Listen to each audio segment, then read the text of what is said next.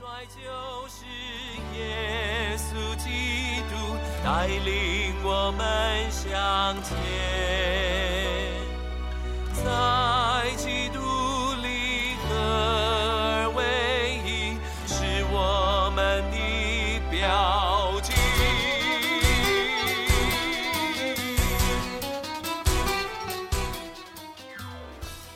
各各位弟兄姐妹，大家早安！我们今天要进入约书亚记第五章，我们今天要读的经文是六到十五节，我们要来读耶和华军队的元帅。第六节，以色列人在旷野走了四十年，等到国民就是出埃及的兵丁都消灭了，因为他们没有听从耶和华的话。耶和华曾向他们起誓，必不容他们看见耶和华向他们列祖起誓，应许赐给我们的地，就是流奶与蜜的之地。他们的子孙就是耶和华所兴起来接续他们的，都没有受过割礼，因为在路上没有给他们行割礼。约书亚这才给他们行了。国民都受完了割礼，就住在营中自己的地方，等到痊愈了。耶和华对约书亚说：“我今日将埃及的羞辱从你们身上滚去了。”因此，那地方名叫吉甲，直到今日。以色列人在吉甲安营。正月十四日晚上，在耶利哥的平原守逾越节。逾越节的次日，他们就吃了那地的出产。正当那日吃无效饼和烘的谷。他们吃了那地的出产，第二日玛纳就止住了。以色列人也不再有玛纳了。那一年，他们却吃迦南地的出产。约书亚靠近耶利哥的时候，举目观看，不料有一个人手里有拔出来的刀，对面站立。约书亚到他那里，问他说：“你是帮助我们呢，是帮助我们敌人呢？”他回答说：“不是的。”我来是要做耶和华军队的元帅。约书亚就俯伏在地下拜，说：“我主有什么话吩咐仆人？”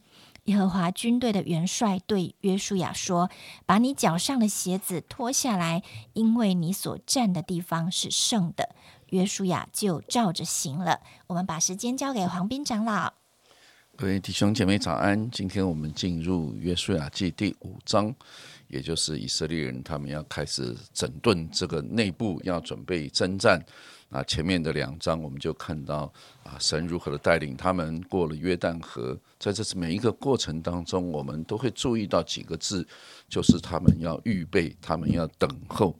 那这个时候呢，一样他们也要预备，要等候。今天我就特别从这张圣经，我们来分享啊几件事情。第一件事情就是要重新受新的割礼，那这是一个非常重要的以色列人的一个记号，这个。一个恩典的记号，从亚伯拉罕开始，他们就立下割礼这个记号。那对我们今天我们所受的是一个新割礼，我们大家都晓得，我们所受的是真正的割礼，是耶稣基督给我们新的割礼。我想，这对我们每个基督徒而言，也就是你要准备进入征战之前，最重要的，先要确认你的身份。那这群以色列人是一群新的选民。什么叫新的选民呢？因为当初离开埃及的全部都死在旷野了。一开始他就讲了，这些人都灭亡了，因为他们没有听从耶和华的话。那现在这一群新的选民呢，要做新的事情，就是你们全部要重新受隔离，因为他们是没有受过隔离的。啊，也就是这些新的选民，所以对我们每个基督徒而言，你的信仰的确据是你生命当中最重要的事情。你别以为啊，我在教会很久了，我从小在教会长大，我就是基督徒。没有，你没有经过耶稣基督的救赎，这这个记号得救的这个印记，圣灵的印记，你就是一个没有得救的人。那你就是不可能要进入迦南地的。啊，我想这就是一件啊先来让所有的百姓先等候。啊，不是马马上进了过了约旦河了，马上去打仗？没有，你们先把这件事情弄清楚。你们是耶和华的军队，你们是神的选民，神的子民。所以，第一个让我们思想的亮光，就是我们生命当中的那个得救的记号是什么？这个记号是清清楚楚的。之后呢，第二个第二件事情，让我们思想刚才所读的经文，就是。马拿停止，哎，我觉得马拿停止，这也是一件很有意思，而且是在耶利哥平原守逾越节。我想这对犹太人来讲，逾越节是一个很重要的记号。他们在埃及的时候守了逾越节，对不对？守了逾越节就准备要怎么样离开埃及啊？过矿过红海。现在已经过了约旦河了，又要守一次的逾越节啊！而且这个逾越节，我想也就是我们生命当中一个很重要的，以耶稣基督，我们用逾越节，耶稣跟门徒立了新约。我想我们常常要从这些角度来思想，哎，到底这个新约新的选民要跟主立新约，所以要守新的逾越节。之后呢，一件事情就是马拿停止了。我想，哎，每天都不用去啊煮饭烧柴，什么都不用，也不用去收割，也不用播种，每天都是吃马拿，你不觉得很简单吗？每天清早啊，你就去拿马拿收了，今天一天吃饱了，明天再收，哎，这种日子你不觉得太棒了？可是进了迦南之后，就不是这样，要自己耕种，自己吃自己的土产的生产的。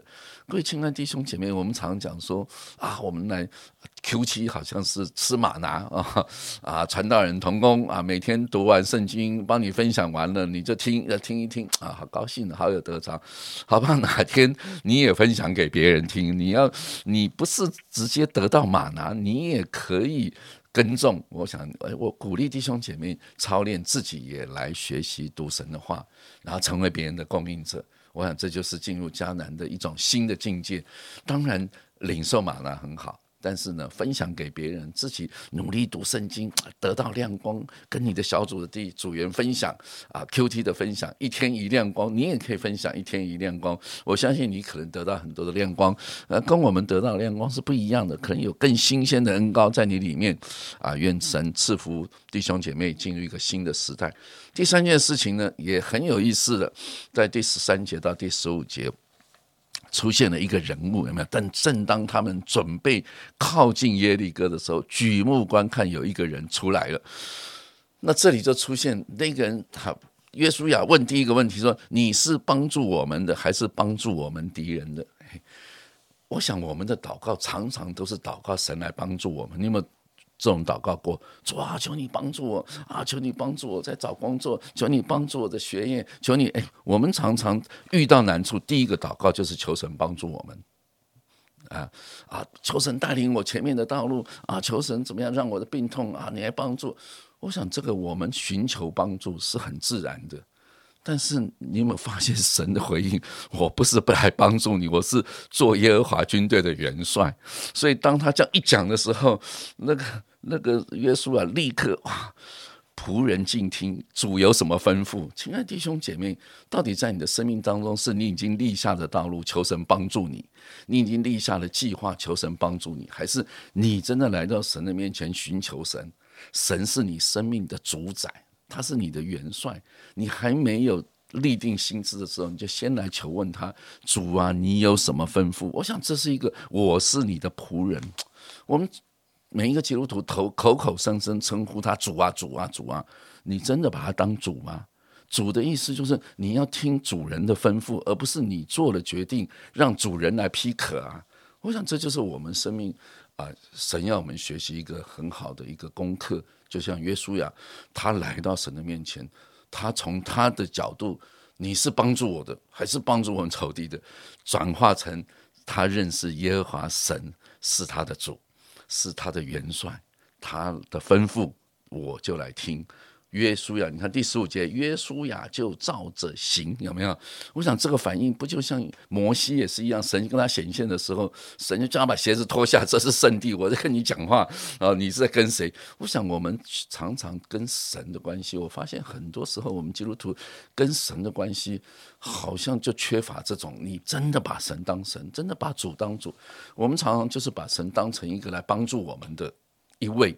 所以哪一个神明有用能帮助你，他就信谁嘛？很简单，民间信仰不就是这个样子吗？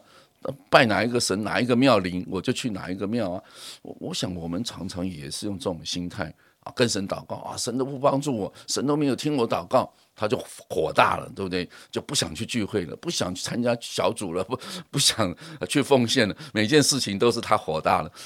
我想你们搞清楚没有？到底谁是主啊？求神帮助我们，在今天的一天生活当中，虽然你上班，虽然你上课，虽然你休息，盼望你还是常常来到主的面前，说：“主啊，你有什么吩咐？仆人静听。愿上帝赐福我们今天一天。”阿门。刚才听啊黄明长老的分享，我觉得能够做神军队的子民是多么的荣耀啊！因为他给我们这个身份，让我们每一天都能够经历他在我们的生活中得胜啊！好像不是说啊，很每每天我们都很辛苦，像在战争一样。我觉得神已经赐下得胜在我们的生命中，因为他把那个力量，还有圣灵的同在，还有得救的确据，想到我们。蒙了这个恩典，我们的生命这么的宝贵，我们能够在这地上每天的生活，就是为他发挥属神儿女的影响力，能够当神军队的儿女子民，能够当他的精兵，这是何等荣耀的一件事。另外，当读到玛纳停了的时候，不知道弟兄姐妹会不会有一个种淡淡的忧伤呢？如果是我，我可能会觉得，哦，主啊，以前的日子。没有了，要进入新的新的境界了。就像黄哥说的，要自己耕种，自己收割了。但是啊，换个角度想，这又是进入一个新的境、新的季节啊。神让以色列人在进入新季节之前行了割礼，而这个割礼对他们有一个纪念性的意义，而且他们必须要休息。我相信他们在休息的这一段时间，是能够更深的去思想他们的祖先或者是他们的上一代对他们说了什么，他们蒙。蒙了哪些应许，以至于他们可以更有把握的进入上帝要赏赐给他们的新的恩典之地，是一个流奶与蜜之地。所以，虽然好像旧的光景要过去了，上帝旧的啊开启啊要更新了，但是却带我们进入另一个丰盛的境界，这不是也非常值得令我们期待吗？最后就是我们每天都因着神给我们的恩典，神给我们的身份，还有神要带我们进入的那个地步，我们都来问说：神啊，你有何吩咐？神啊，你要我做什么？透过我，你能够在我的生命中哪一个地方，哪一？个场域得着你当得的荣耀，求神这样时刻都来使用我们，亲爱的天父。无论我们是在职场，无论我们是在我们的家族中，或是在我们的家庭里，哦，有的场域是复杂的，有的地方是单纯的。但是不论是在哪一个角色上，不论不论你给我们什么职分，主啊，我们都愿意向你忠心，我们都愿意来回应你说，主啊，你要吩咐我做什么，我里面要降服，并且愿意听你的话，跟。你同行，让你的工作，让你的生命借着我能够流露出来，能够祝福你带我去的每一个地方。谢谢耶稣，我们祷告都是奉你的名，阿门。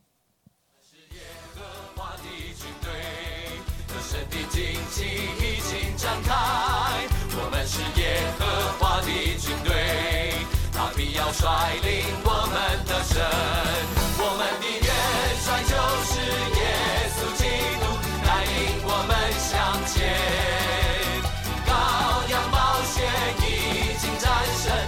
yeah.